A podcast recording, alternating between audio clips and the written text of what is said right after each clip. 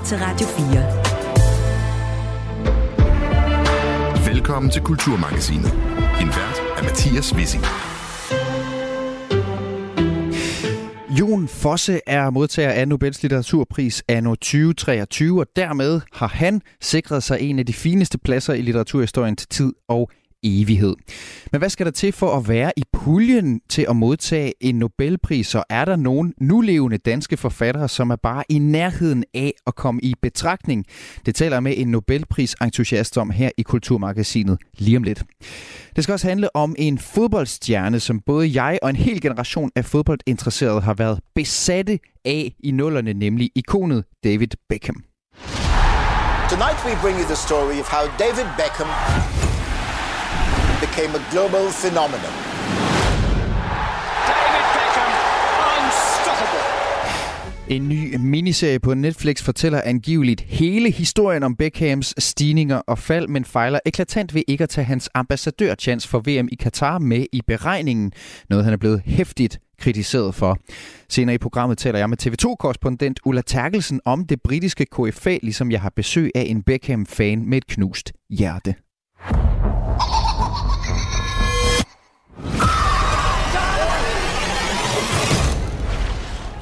For nylig var der premiere på den 10. i rækken af Saw-filmer. Det er en film, der i den grad deler vandene. For eksempel kalder politikens anmelder den for en pøl af blod og marv og røv og nøgler. Sidst i udsendelsen taler jeg med en gyserfilms ekspert om, hvad det var for et nybrud i gyserfilmsgenren, der blev skabt med den første sårfilm for næsten 20 år siden, og spørger, hvorfor det altid bliver røvsygt, når en filmserie bliver malket for hårdt. Jeg hedder Mathias Wissing. Velkommen til Kulturmagasinet. Du lytter til Radio 4. Ja, han fik den i går, og ja, du har sikkert fået fortalt historien om, hvem norske Jon Fosse er. Men alligevel kan jeg ikke helt leve med, hvis vi slet ikke skal vende Nobelprisen i litteratur i dagens program, for det er den største hæder, du kan opnå som forfatter. Derfor ringede jeg kort før udsendelsen til Christoffer Lind. Han er radiovært og journalist blandt andet på Krimiland her på kanalen og på den korte radioavis, som bliver sendt på vores øh, taleradio Eko Radio. Og så nørder han øh, Nobels litteraturpris og læser stakkevis af bøger. Han er nemlig også kendt med i litteraturvidenskab. For at komme i gang spurgte jeg øh, Christoffer Lind, hvad han kender til den her norske Nobelprismodtager, som altså lige er blevet et navn i historiebøgerne og 11 millioner svenske kroner rigere. Han er, mange kalder ham sådan forfatternes forfatter, man taler meget om sådan en øh, gylden generation i, øh, i Norge blandt, øh, forfattere. Der var virkelig rigtig mange øh, gode, lige fra selvfølgelig øh, Knavsgaard til Per Pettersen, til Vastmo, til Karl Frode Tiller, til Nye Faldbakken, Espedal, hvad hedder det nu? Derfor er det også meget fortjent, synes jeg, Norge rent faktisk øh, får den, fordi vi ikke leverede i lang tid. Mm. Han er sådan på en eller anden måde sådan et, et fyrtårn blandt dem. Knavsgaard vil også selv sige, at han ligesom har været sådan en lærermester Mm. for ham. Og det han jo kan, Jon, for os, det er blandt andet, at han kan være yderst produktiv. Han skriver hele tiden, og han udgiver hele tiden noget. Om det så er sådan mere klassiske almindelige romaner, eller børnebøger, eller skuespil, han er en glimrende dramatiker, så skal han nok få, få det leveret. Mm. Og så har han blandt andet lavet sådan en øh, septologi, øh, serie, hvor man sådan lidt taler om, der er nogen, der har beskrevet lidt som sådan en norsk udgave af På sporet af den tabte tid. Men med den forskel, at det er meget mere minimalistisk, men stadigvæk meget stort, Mm. øh, vidt omfavnende, sådan rent sprogligt, meget, meget sådan øh, øh, rytmisk. Det er også derfor, at der er nogen, der farer vild i ham. Mm. Altså han gentager øh, sætninger, bruger dem sådan igen, får dem så foldet ud på næste side på en ny måde. Det er meget, meget elegant, meget musikalsk, men heller ikke sådan page turneragtigt. Det kan vi i hvert fald godt, øh, øh, godt sige. Ja. Og så en anden ting med Jon- Fosse, vi skal med, det er, han er meget mørk. Okay. Det er meget, meget smukt og poetisk og så videre, men han har et, jeg er ikke i tvivl om, et meget mørkt øh, sind, Mm. og øh, han kan simpelthen være benhård og, og læse, også interviews med. Det er en øh, melankoliker af, af Guds nåde, vi, Mm. vi taler om. Og det er de jo gode til at producere i både Norge og Sverige faktisk, og det er han så... øh, Han, er også, han virker jo til på mange måder også at have dannet, dannet skole på en måde, ikke? Altså, alle, der, er ikke, der, der er rigtig mange af de forfattere, du også nævnte før, som på en eller anden måde trækker nogle tråde til, til Jon Fosse. Det er det, du siger, forfatternes forfatter, ikke? Øhm, så er det jo ja. Sådan, at du og jeg og resten af litteraturinteresserede i mediebranchen, vi har jo det her evige ønske om, at Knavsgaard skal have den der Nobelpris. Og gik sådan lidt og varmet op. Det er godt, at han ikke skulle have den nu, men den lå nok i horisonten for ham. Nu kan han jo godt skyde en hvid pind efter den, i hvert fald de kommende 15-20 år. De giver den jo ikke til to nordmænd lige sådan inden for, for samme, øh, samme, øh, samme tidsperiode. Nej, det, øh, Nej, var det 19, øh, 1928, det fik den sidste år, hvilket også er vildt, at øh, sådan en som Terje Vestas ikke eksempelvis øh, har Mm, fået den. ja. Det er så, hvad det er. Øh, men nej, nej, jeg ser det skidt ud for, for Knavsgaard lige, hvad det angår. Jeg tror til gengæld, at Knavsgaard, han vil mene, at, øh, at Jon Fosse er den helt rigtige. Altså, jeg tror, han ville synes, det var underligt, at han skulle have den Ja, før ham, rent faktisk. Så stor respekt tror jeg faktisk, han har for ham. Øh, og så er der jo det med Knavsgaard. Jo, han bliver læst vidt og bredt. Han har i den grad dannet skole, og det er også hans store argument, øh, argumentet for ligesom at give den til ham. Mm. Det er, at der var, der, er- man kan, det kan man altså godt tale om et før og efter min kamp, i forhold til, hvor meget den dannede skole. Mm. Nogle synes, det blev lidt trættende, at Mm. man så skulle skrive sådan litteratur, der var så tæt på øh, de personer, man rent faktisk har, har mødt i virkelighedens øh, verden. Men det er i hvert fald et værk, du ikke kan komme udenom. Og det er helt klart Knavsgaards, eller det er argumentet for, at Knavsgaard, han vil få den om 20 30 år. Ja. Men jeg tror også, der kan sidde nogen i akademiet, som simpelthen ikke mener, at Knavsgaard det er fint nok Mm. litteratur. Ja. Altså, at øh, han også er så meget et, et fænomen, og så meget Knavsgaard dybest set, at de litterære kvaliteter ikke er derefter.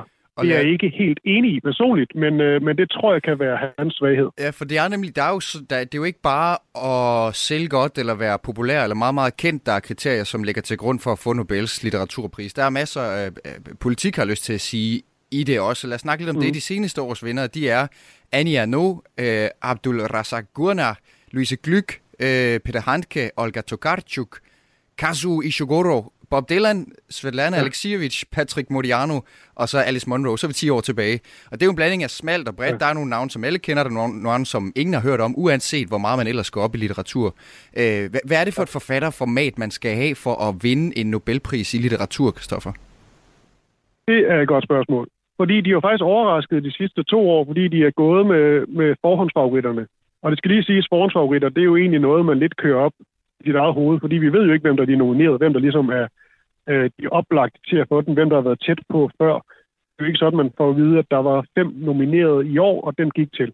Så på Mm. den måde er den svær at regne ud. Mm. Til gengæld så, øh, så Annie No eksempelvis er jo meget, meget vidt øh, bredt anerkendt, og også læst rigtig meget, og fået sådan et meget, meget sent øh, comeback. Så hun var virkelig en pleaser. Altså, da hun får den, det var der jo rigtig mange, der synes var fantastisk, og folk rent faktisk havde læst hende. Øh, Fosse, sådan lidt det samme, selvom der ikke er helt så mange, der har læst ham. Så på den måde har de ligesom valgt to meget oplagte og to navne, der virkelig var i spil Mm. op til. Mm. Ingen øh, overraskelser der. Mm. Men så er der sådan en som, som Glyk, eller vores afrikanske ven, som øh, folk jo ikke kendte. Jeg har Og- aldrig og hørt det nogle det gange før. Altså, jeg, jeg er ikke sådan en Nej, det- det ekspert, havde men jeg er litteraturhistoriker. Jeg har Han aldrig var, hørt ikke, før. han, han, var nærmest, han var nærmest ikke oversat. Og der er også nogen, der mener, at han får falde ind i den kategori, der hedder, vi skal nogle gange give prisen til nogle øh, gode forfatterskaber, som de færreste kender til, fordi de godt ved, at de har den magt, at når man vinder Nobelprisen i litteratur, så er politikens boghal, for at tage et dansk eksempel, jo allerede i gang med at få indkøb Og skrive og kontrakter. Ja. forlagene går i gang med at overs, over, ja, oversætte og alt det her. Så på den måde kan man brede forfatterskaber ud og gøre dem kendte for hele verden. Ja. Men det er den ene del, man nogle gange gør, gør det. Ja. Øh, det er de nok eksempler på. Ja. Så er der også nogle gange, at man ligesom giver den til nogen, som simpelthen bare er hamrende dygtig. Og Ja. det er sådan en som Fosse. Han er så stort et navn i litterære kredse, at han skal bare have den. Ja. Så er der så også dem, hvor de er bange for, og det kan jo være sådan en som Knavsgaard, at de simpelthen misser et kæmpe navn. Ja, fordi de ikke er uddeler dem, som- efter de, efter de Ja. dør. Altså, de skal have den, mens de Nemlig, lever. og det er jo en vigtig pointe, ja. Og sådan en som Hemingway, han får den først efter Den gamle mand og havet. Det er altså sent i forfatterskabet i forhold til, hvor stor en kanon han var, også i sin, øh, i sin samtid. Og tænk sig, hvis han ikke havde fået den. Det Mm. virker jo vildt at have en Nobelpris, hvor øh, Ernst Hemingway ikke har en pris. Mm. Og det samme med sådan en som Steinbeck. Mm. Der var nogen, der mente, han ikke var helt fin nok litteratur dybest set, og sådan en som Bliksen måske skulle have fået den i stedet for. Mm. Men jeg tror, at sådan en som Steinbeck og Hemingway, der er de sådan tænkt, det går sgu ikke. Mm. De er for store fyrtårne på Mm. litterær himmel til, at de ikke skal stå på den her liste. Vi og det er det, de nogle gange er bange for. hvis vi ikke får givet den her pris, Ja. mens de lever. Ja.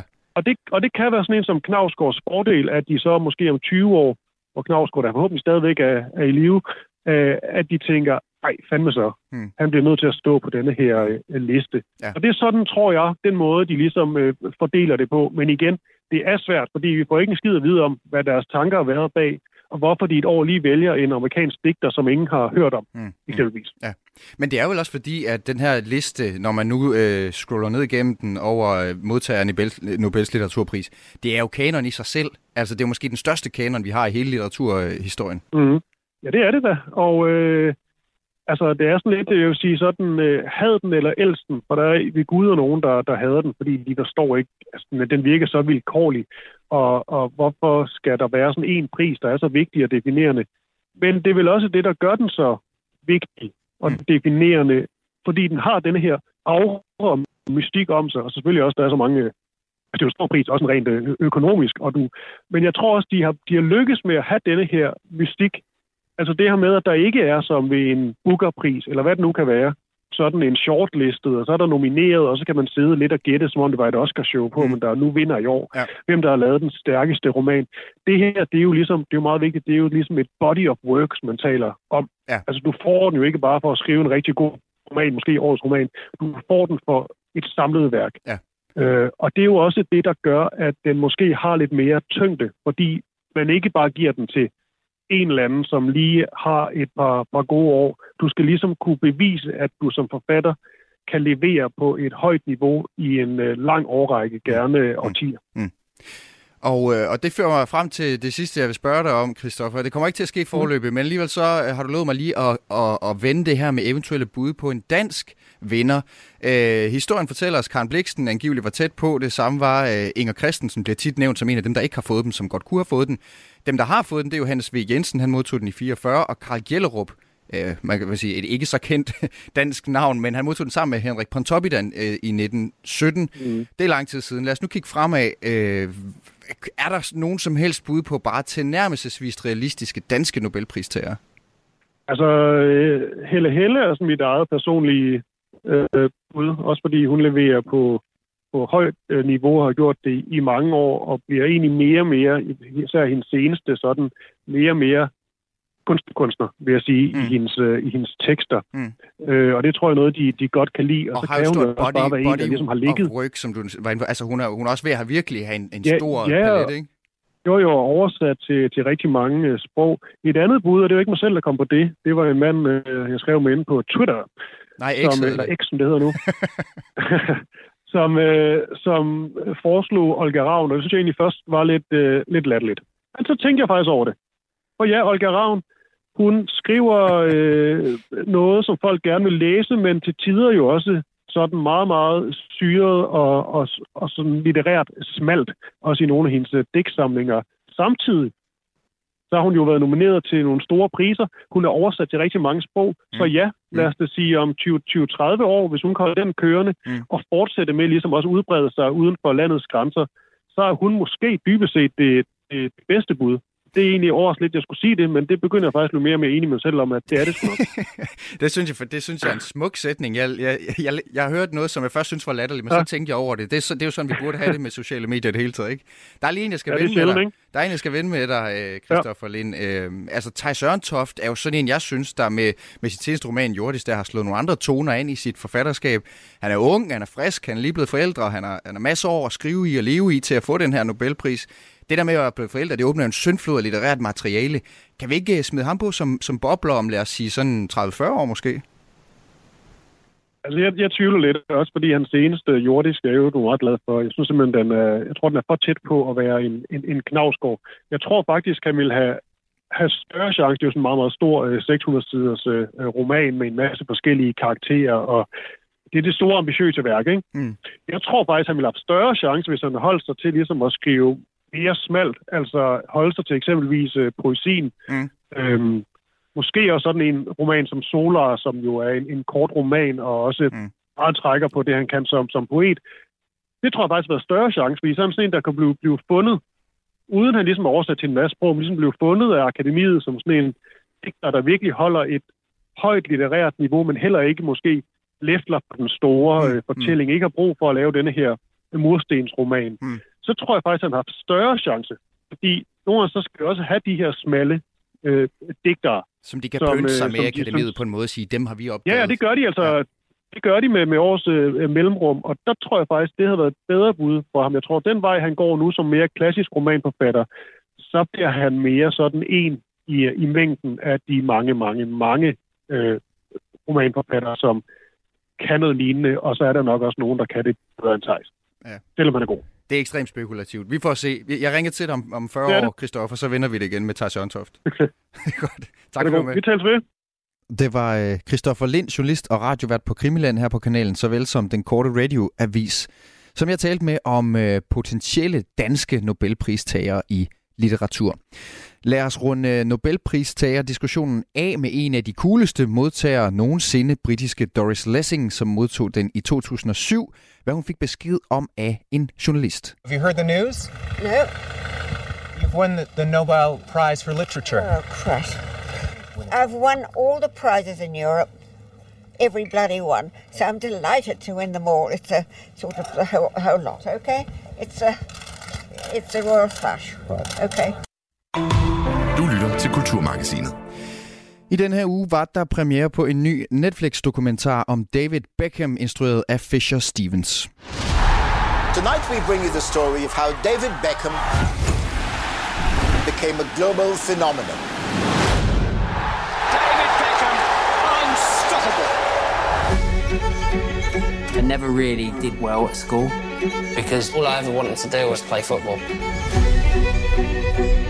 My manager kept saying, try and keep it under wraps. So we would meet in car parks, and that's not as seedy as it sounds. Classy. I suppose that most blokes have looked at the television and said, like, uh, don't fucking end up with them.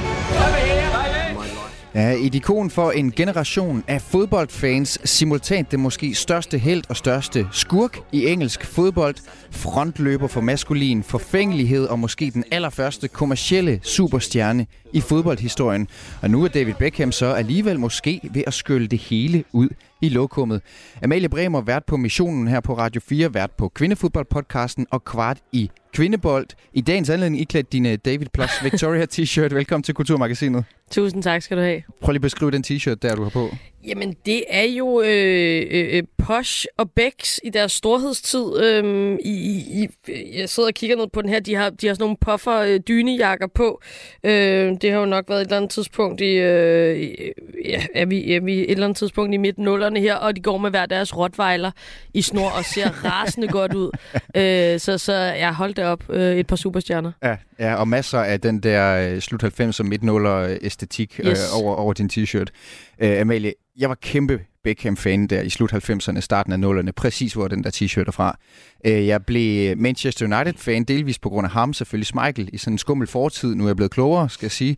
Min første fodboldtrøje, det er Uniteds hjemmebane-trøje i sæsonen 98-99. Og, og det var som om alt var tunet ind på Beckham, mm. særligt lige efter årtusindskiftet, hvor en hel generation jo skiftede frisyrer hver gang han gjorde. Øh, Amalie, hvor, hvor stor fan var du af David Beckham? Jamen, jeg var også rigtig stor fan. Jeg, jeg er ikke næsten dig. Jeg, jeg har ikke så... øh, Altså, Manchester United var jo det store hold på det tidspunkt. Jeg er fra, øh, fra 1988, så da jeg begynder at fatte, at der er noget, der hedder fodbold, og det er rigtig, rigtig sjovt at se inde i fjernsynet, der er vi jo nok også der i, i midten af 90'erne øh, og frem efter, og der var David Beckham jo bare det mm. største. Manchester United var, var det største. Så jeg øh, rendte jo også ned i øh, gården i Vandløse og prøvede at få bolden til at... Altså det der øh, sådan øh, næsten skorpionspark, han havde mm. øh, med armen oppe til den ene side, og, og det var jo altid David Beckham, man skulle være, når man skulle sparke på en særlig måde og gå til den og så videre.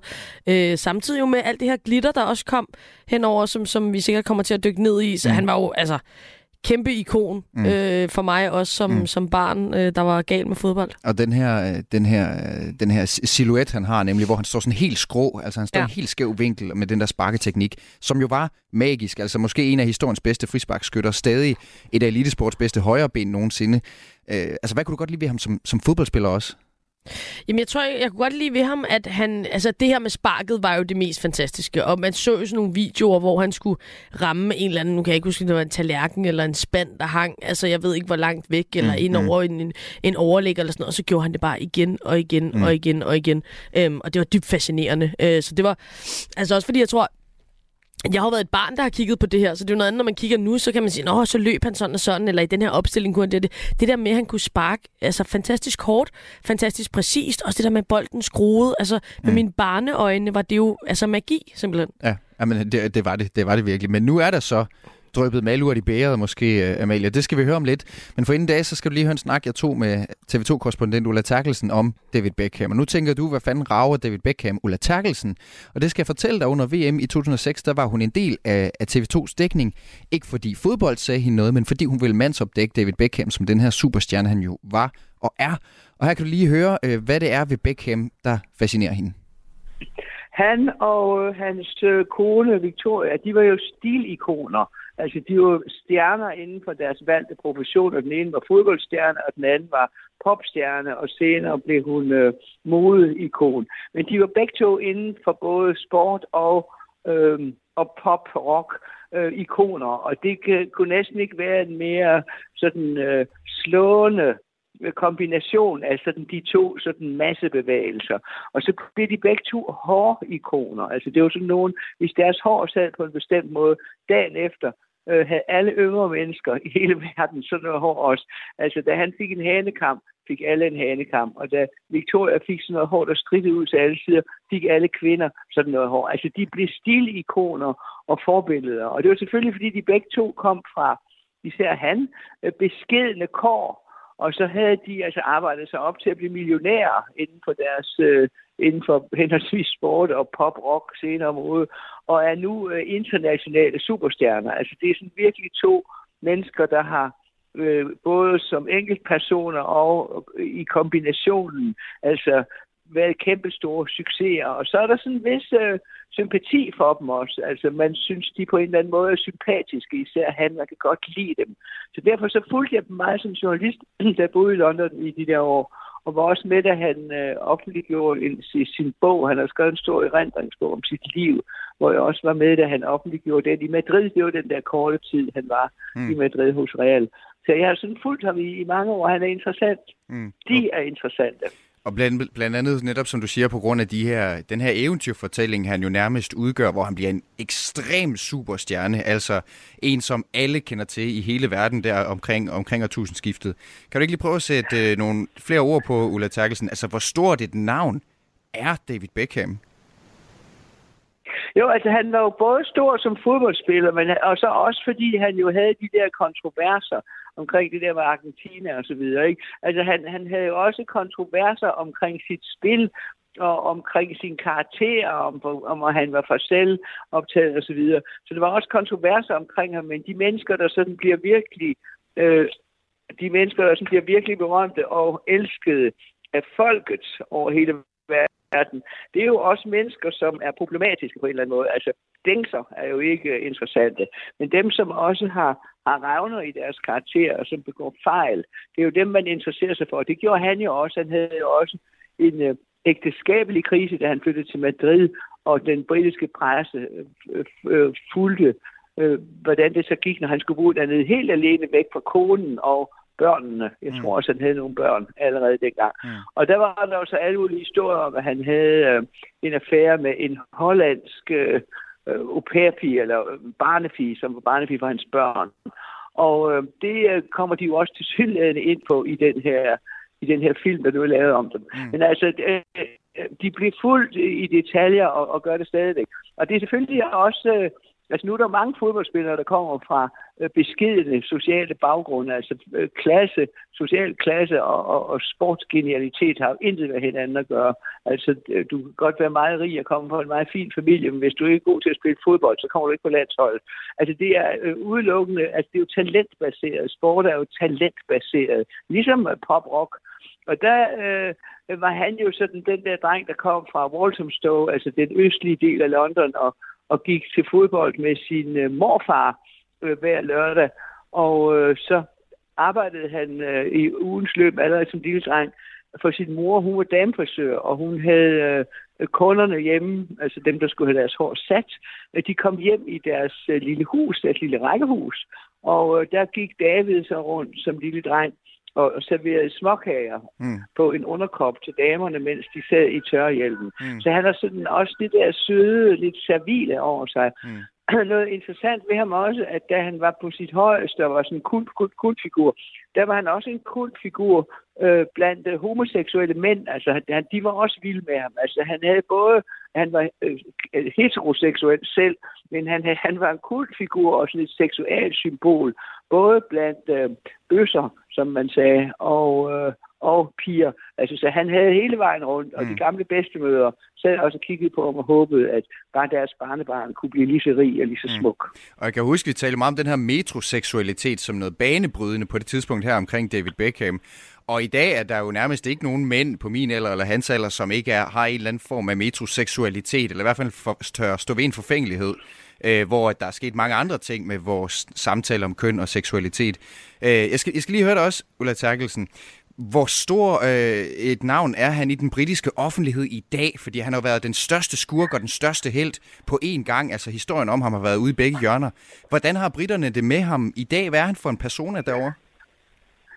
Els, elsker ham, elsker ham, følger ham. Øh, han er ustandsigt, og altså, hvis du køber britiske populærviser, så er det svært at finde en avis, hvor der ikke står et eller andet om ham, eller om hans kone, eller om hele familien. Nu er deres børn jo også ved at være sådan kendiser.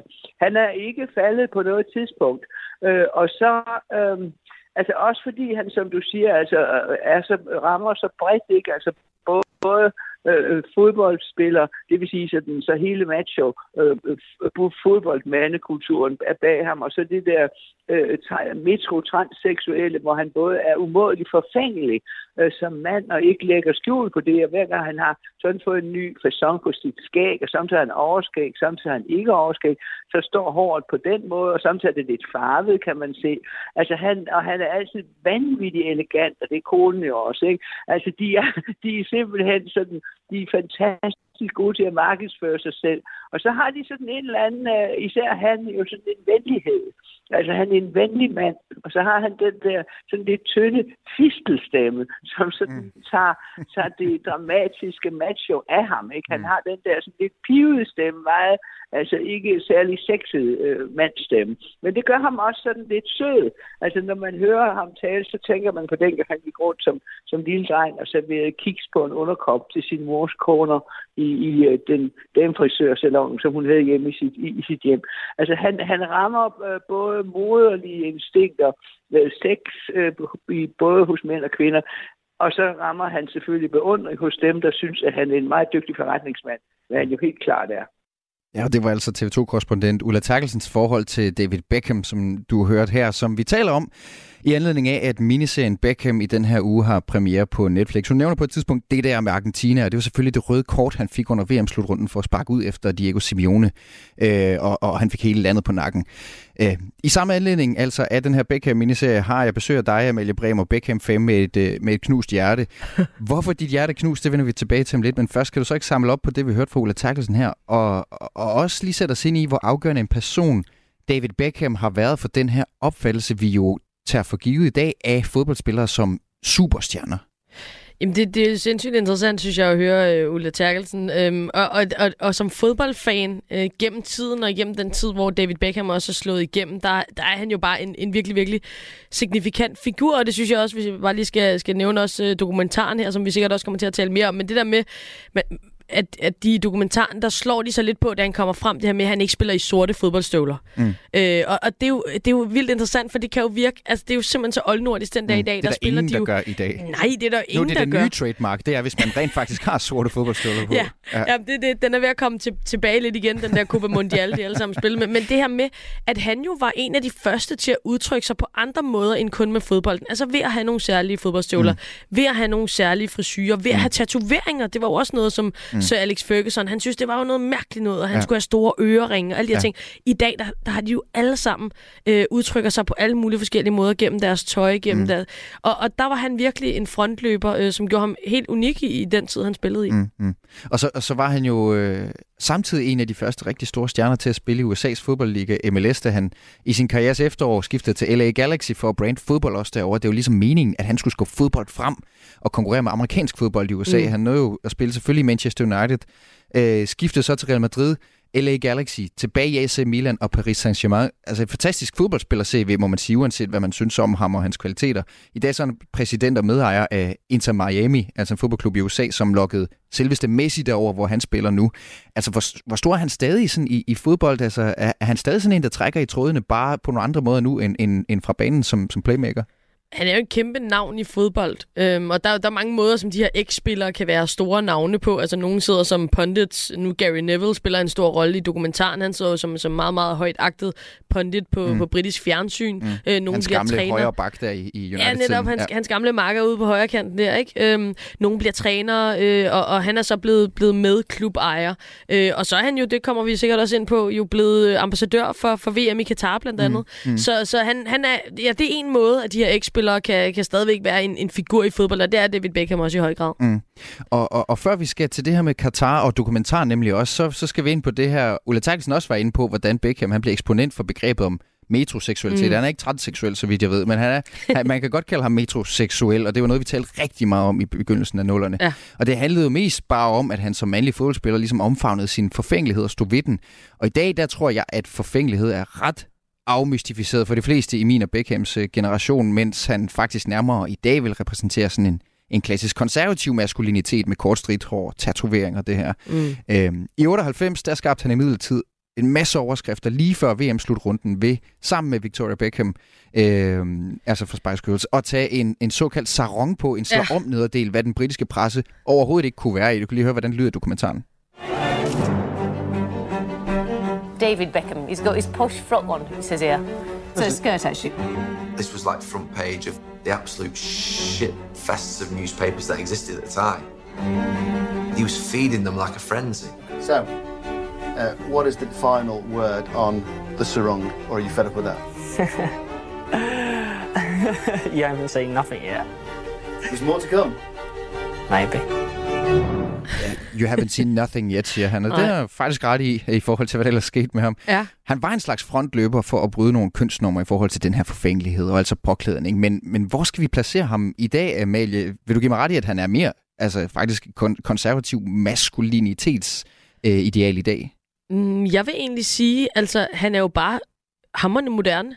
Altså, han følger jo med moden, mm. øh, og, og, og ja, så kan man være, måske kan man være på, på forfoden, eller være lidt mere en, der følger med.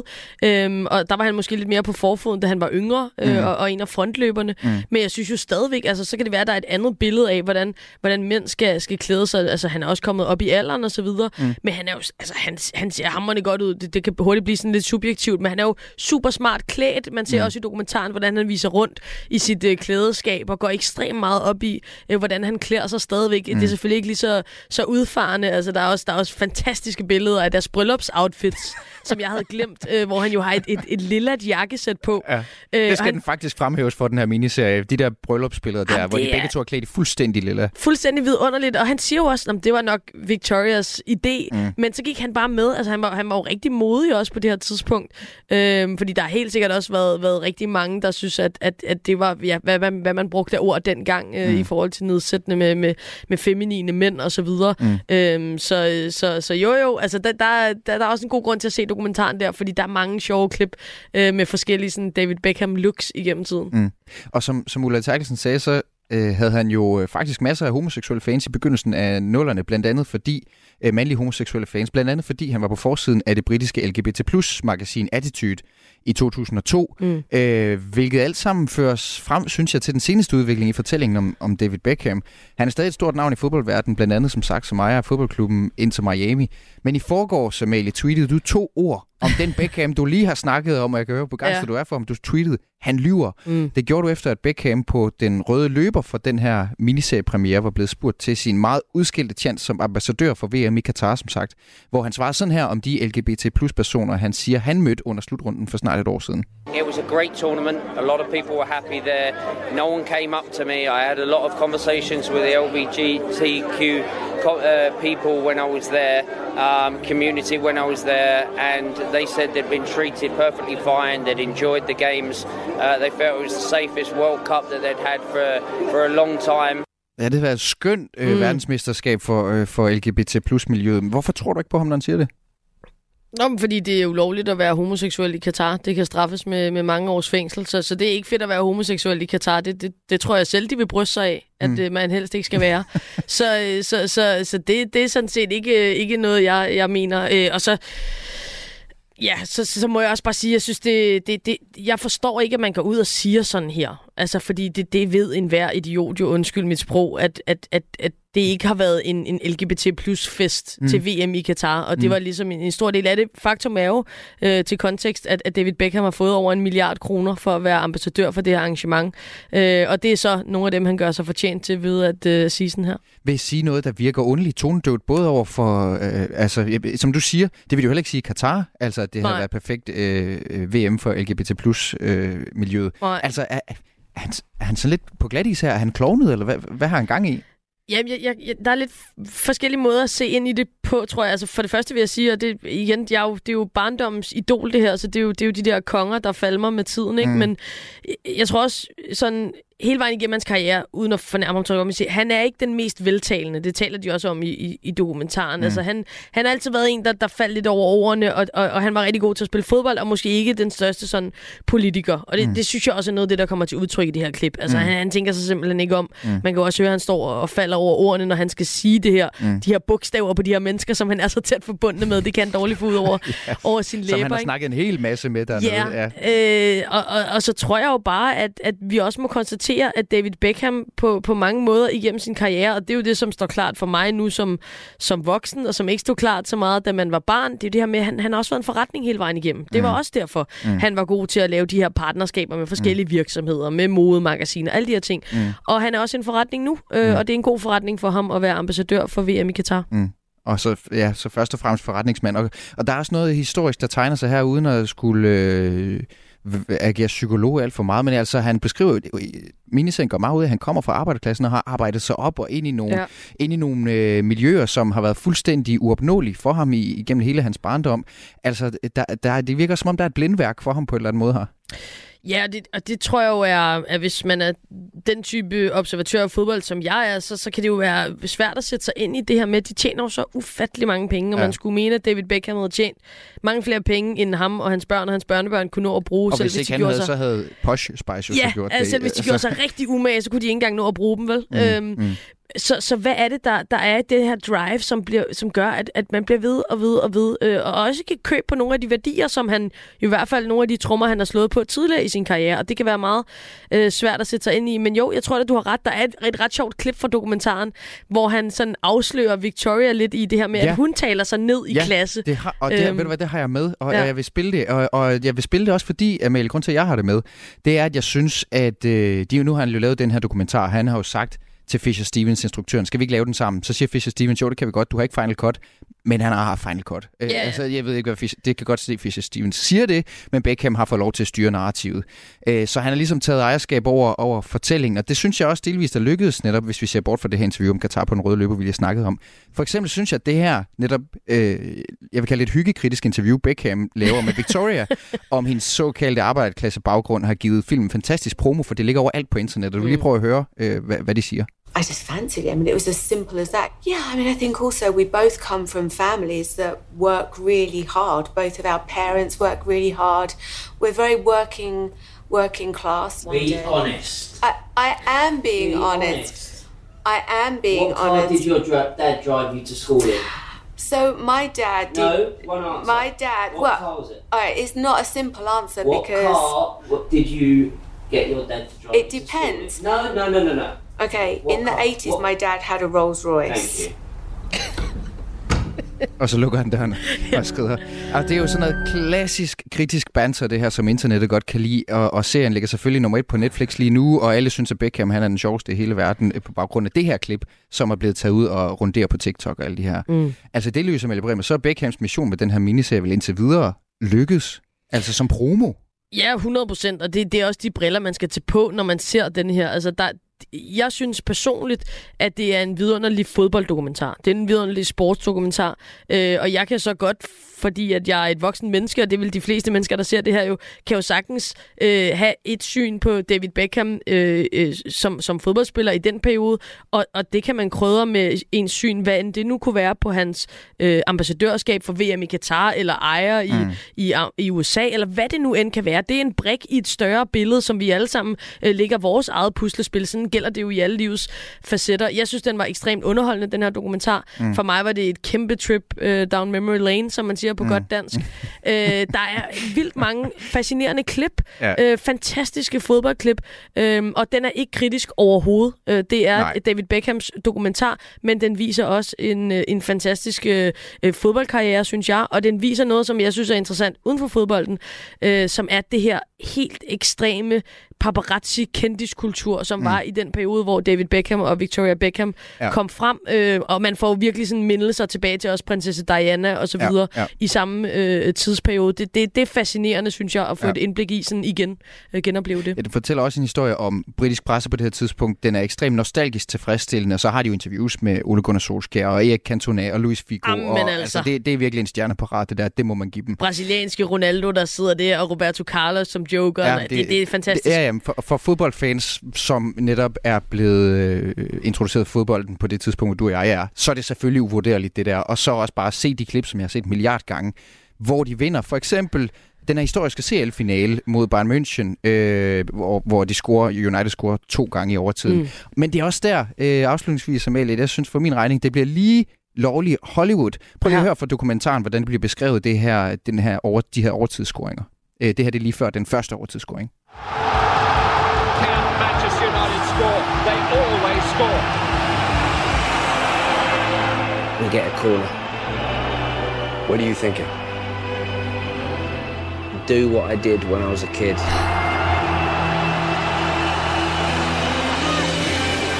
When my dad used to make me do corner after corner after corner after corner and put it in the exact same spot as he wanted it. And if I didn't, he'd kill me. He used to tell me it's moments like corners at the end of the game that can create history. Ej, den får ikke for lidt. Is this their moment? Altså, øh, Amalie 1. Han kan sgu da ikke huske, hvad han tænkte, da han skulle tage det fucking hjørnsbak for 30 år siden, 24 år siden. To, det der, han siger, hans far altid sagde, it's moment like corners at the end of the game. Ja, corners that, alligevel, That ja. can create history. Det er noget, jeg finder på. Det har hans far aldrig sagt. Det tror jeg ikke på. Nej. Og i hvert fald ikke i, i på den måde, han siger det. Og tre, det kan godt ske, de scorer på det her hjørne, men det er jo ikke en Beckham assist. Det er det vildeste klumpspil, hvor bolden bliver rettet af. Ja. Amalie. Altså, Men- det, der, der synes jeg, der går Hollywood i den her. Fuldstændig, og det synes jeg, du har ret i. Og jeg synes, når, når jeg nu sidder, og det lyder som om, jeg bare sådan siger, at det her det er den mest fantastiske dokumentar nogensinde. Det er det ikke. Det er ikke et stort værk, det her. Det her, det er en sjov og glittet skrabbog for dem, som gerne vil have et indblik eller et genindblik i, i den her tid, hvor David Beckham spillede fodbold og kom frem som, som popkulturelt fænomen. Jeg synes også, altså når du siger Hollywood, altså det, det er jo Fisher Stevens, som er, som er skuespiller, som blandt andet Mm. er kendt fra Og Succession. Succession, ja. Ja, præcis, han spiller Hugo. Øhm, og, og, og, og, og det er en øh, det er ret tydeligt, synes jeg, at det er en amerikansk mand, som måske ikke ved specielt meget om fodbold, Ja, ja, der har lavet den her min følelse, dokumentar. Øh, der er også lidt klippet, altså hvis man virkelig er fodboldnørd, så er der klippet nogle sjove. Jeg tror også, det er mange af, af klippene måske ikke lige nødvendigvis passer til de kampe, Ja, ja, ja, hvor de er sat ja, ja, ind og så ja. videre. Så, så der er helt klart noget, sådan noget, noget af, det, af det, det dybere niveau, noget af det meget nørdede, som ikke matcher, Ja. øh, men som, som underholdning øh, og som beskrivelse af et popkulturelt fænomen, et sports, sportshistorisk fænomen, som jeg synes, øh, David Beckham øh, har været og er, Mm. så synes jeg, det er, det er skide god underholdning. Og det er det også. Og om ikke andet, så tjener det til, at vi får bekræftet her i Danmark og Europa, at de ved stadigvæk ikke rigtig noget om fodbold derovre. Han siger også sokker på et tidspunkt, og må så rette sig selv. det siger alt. Amalie Bremer vært på missionen her på Radio 4 selvfølgelig, men også vært på Kvindefodbold-podcasten og en anden podcast, der hedder Kvart i Kvindebold. Tak fordi du var med i Kulturmagasinet. Tusind tak for at have mig. Og hvis øh, du, der lytter med, vil se miniserien Beckham, så ligger den på Netflix i fire afsnit. En kendt dansker er død i en time.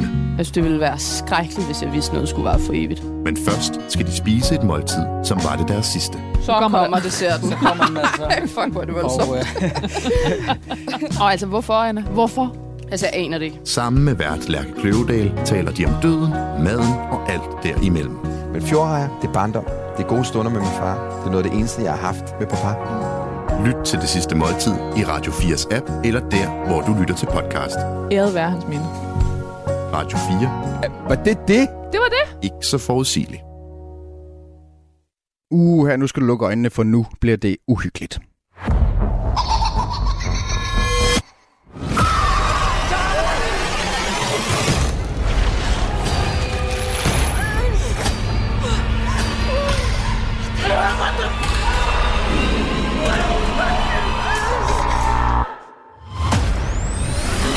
Hello everyone. It's time to play a game. Ja, så kan du åbne dem igen. For nylig var der premiere på den seneste Saw-film, den 10. i rækken. Og hvis du ikke kender dem, så er det en serie ekstremt voldelig film om den sadistiske morder Jigsaw, der udsætter sine ofre for torturlignende leje. Og egentlig havde vi her på redaktionen besluttet os for at lade filmen flyve under vores radar, ikke give den plads i radioen, men så kom anmeldelserne. Politikken giver den et hjerte med orden. Instruktøren Kevin Greutert er ikke en dygtig instruktør. Hans karriere har stort set handlet om at udvande Saw-franchisen, og castet imponerer heller ikke, i midt, øh, heller ikke midt i pølen af blod og marv og røv og nøgler. Filmmagasinet Eko de giver den fire hjerter og skriver Saw X, altså Saw 10, er en skøn popcorn-gyser uden så mange dækdarer. I det store udland, der giver den britiske avis The Guardian den to stjerner, mens The New York Times skriver, det her er den mest velskrevne sårfilm til dato, altså anmeldelser i øst og i vest. Bjarke Friis Christensen, filmskribent på Kino.dk, tegneserieskaber og gyser aficionado. Velkommen til Kulturmagasinet. Ja, mange tak, mange tak.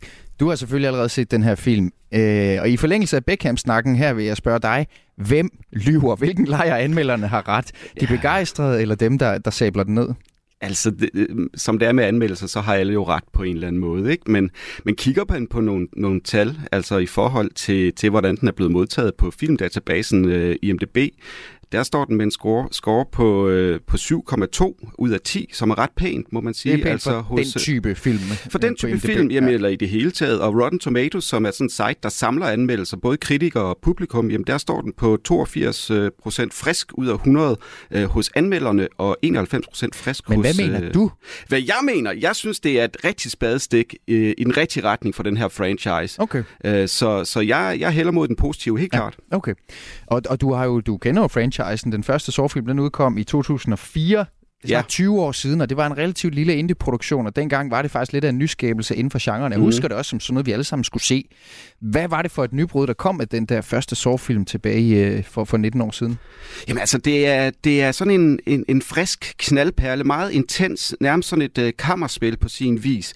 Uh, men det er James Wan, som står bag. Han instruerede den første film her, uh, og, uh, og man kan sige, den, det er jo ikke fordi, der ikke har været blodige splatterfilm øh, tidligere i filmhistorien, men, men den her franchise, der startede her for mange år siden nu efterhånden, eller en håndfuld år siden efterhånden, mm. jamen den bragte jo den her sadistiske vold ind i en mainstream, mm. som, måske ikke, mm. øh, som måske ikke var set i, i samme grad tidligere i hvert fald. Mm. Øh, selvom der har været, altså man kan jo pege på en film som Seven fra 95, som jo også havde sadistiske mor øh, mm. i sig, men det var ikke ligesom det, der sådan øh, bragte det ind i mainstream for alvor med en franchise som Saw, som i høj grad beror på de her dødsfælder. Ja, ja.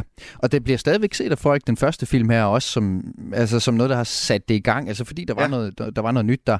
Øh, nu er den tiende film i rækken jo så kommet øh, med nogle blandede anmeldelser øh, samlet set. Men, det er rigtigt. Men der er også en, en stribe af de tidligere sårfilm, der har fået middelmodige anmeldelser, kan man mm, sige. Ja. Øh, Bjarke, hvorfor bliver det altid dårligt, når man laver franchises ud af film og bliver ved med at koge suppe på den samme sten. Spørgsmålet er jo også, om det sådan ikke er en sandhed med nogle modifikationer eller nuancer i hvert fald.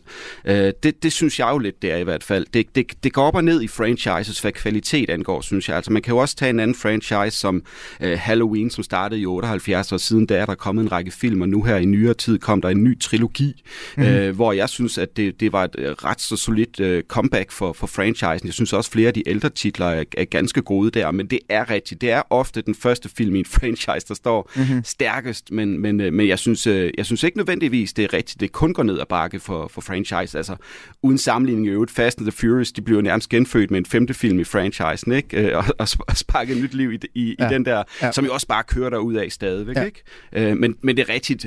reglen, reglen, er som, reglen er som regel, at, at, at, at det ikke er lige så godt som den første film, man, mm. man finder i mm. rækken rækken. Men jeg vil nok også indrømme, at det, det er måske også bare, fordi jeg har en eller anden mæthed, når jeg ser de der franchises, når de begynder at hedde 4, 5, 6. Altså, så begynder ja, jeg at være sådan ja. ah, men, men, men det er måske bare mig, der skal, der skal sænke skuldrene yeah. og øh, omfavne det. Nej, det er jo også, hvad en smertetærskel er for, for en franchise, og, og, og hvor meget den lige taler til en. Altså, hvad så angår, så er det jo sådan en... Jeg skal selvfølgelig se hver ny film, fordi jamen, jeg, jeg drager sig det der univers mm-hmm. øh, og de her dødsfælder. Mm-hmm. Øh, og selvom jeg ikke nødvendigvis er, er, er særlig stor fan af, af nogle af, af de mange efterfølgere ind til nummer 10 her, synes jeg ikke er nødvendigvis særlig gode, jamen, så er der bare noget sådan dragende ved det, noget fascinerende ved den her hvad kan man sige, møde med døden på Ja. en meget blodig Og vis. Jigsaw. Og Jigsaw, Ja. ikke mindst den her skurk. Når jeg nu, øh, Bjarke Friis Christensen, tænker på de objektivt set gode gyser, så tænker jeg på gamle klassikere, Ondskabens Hotel, Exorcisten Ja, ja. og sådan noget der. Ja. Hvis man spørger en kender som dig, hvornår synes du så, at gyserfilmens guldalder var? Åh, det, det, den, den har jo haft flere guldalder. Altså helt oprindeligt ville man måske snakke om den første guldalder tilbage med Universal-monstrene i 20'erne og 30'erne, som Dracula og Frankenstein og, og The Mummy og den slags, ikke? Øh, hvor man for alvor fik fod i, i det. Men altså, film, film øh, historien er jo fyldt med gys helt fra, fra sin fødsel faktisk.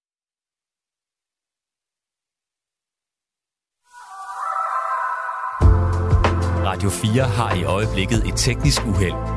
Vi knokler for at finde fejlen, og vi vender tilbage til det annoncerede program så hurtigt som muligt. Jeg håber, vi er tilbage i øh, æderen. Vi havde et, øh, et teknisk problem, som man siger i radioen. Øh, og det gjorde, at jeg begyndte at spille en lille smule øh, Bob Dylan. Jeg ved ikke, hvad du har hørt, der lytter med. Der har været stor forvirring her på, øh, på redaktionen. Lad mig lige prøve at høre, om jeg stadigvæk har Bjarke Friis med i den anden ende. Bjarke, kan du ja, høre mig? Jeg kan udmærket høre dig, og nu kan jeg høre mig selv i, i høretelefonerne også. Vi var blevet hijacket, Bjarke ja, Friis det er et, spø- et spøgelse i maskinen, ikke? Jamen, det er Jigsaw. Øh, Lige om Ja, lidt, ja. så kan vi ikke komme ud af studiet, nogen af os. Nej, det er farligt. Og så viser det, så viser det, at vi skal løse en gåde om, hvem det var, der havde været inde og, og lege med vores, øh, med vores signal her. Ja. Øh, nå, jamen prøv at høre, nu hørte vi lidt Bob Dylan midt i det hele, men øh, Bjarke, kan vi ikke lige samle op, hvor vi slap? Jo. Øh, og, det, og det vi skal gøre med, nu har vi kun lidt par minutter tilbage, Mhm. men vi skal lige nå at snakke om, hvad det er for en gyserfilm, man skal se, hvis man nu ikke... Jeg kan godt høre, at du er ikke så meget imod, øh, som, mod Saw, som jeg tror, jeg har. Men Ja. til, gengæld, til gengæld, så er der noget andet, der er værd at kaste sig over, som vi begge to kan blive enige om, og det er den, der hedder Texas Chainsaw Massacre fra 1974. Ja. Øh, den er super creepy jo. Øh, hvorfor er det den bedste gyserfilm, der findes, Bjarke? Jamen, nu fik jeg jo spørgsmål forud for, det er jo også urimeligt spørgsmål, ikke? Men jeg peger øh, gerne på den, også som en favoritfilm i det hele taget, fordi den er bare virkelig klam i sin stemning. Den er møgbeskidt, og man har en fantastisk monster i øh, Leatherface med motorsaven. Og så er den jo egentlig, ved at skynde mig også at proklamere, den er jo virkelig blodfattig i forhold til dens rygte måske, øh, og nogle af efterfølgerne. Øh, så den er meget stemningsbåret, og så er den jo også bare genre-definerende af Toby Hooper her fra, fra 1974. Mm-hmm. Og den kan man altså øh, finde nogle forskellige steder. Øh, den går ikke i biografen desværre, men det ved jeg Nej. ikke, om vi vil kunne holde til at se. det er, det er sådan en lille perle på en time og 25 minutter, som lige kan klemme ind som aftenfilm, og så have tid til at falde ned igen, Ja. inden man går i seng. Det er ret smart. Og den ligger på det, der hedder SF Anytime og på YouTube øh, til leje. Bjarke Friis Christensen, filmskribent på Kino.dk, tegneserieskaber og gyser aficionado. tak for, at du er med i Kulturmagasinet. Ja. Undskyld, at vi havde et eller andet teknisk push. Det bliver spændende at se, om vi begge to øh, øh, kommer levende igennem, øh, igennem resten af fredagen. Ja, jeg håber det. Kulturmagasinet på, på Radio 4, det er ved at være øh, slut om lidt, så kan du høre hele programmet i Radio 4's app, med eller uden udfald. Det kan du også gøre det der, hvor du øh, finder din podcast selvfølgelig. Søren Berggren Toft har været med til at lave øh, dagens udsendelse. Mit navn, det er Mathias Wissing. Jeg ønsker dig en god weekend, men bliv hængende på Radio 4, for nu er der fredagsmissionen. Du har lyttet til en podcast fra Radio 4. Find flere episoder i vores app, eller der, hvor du lytter til podcast. Radio 4. Ikke så forudsigeligt.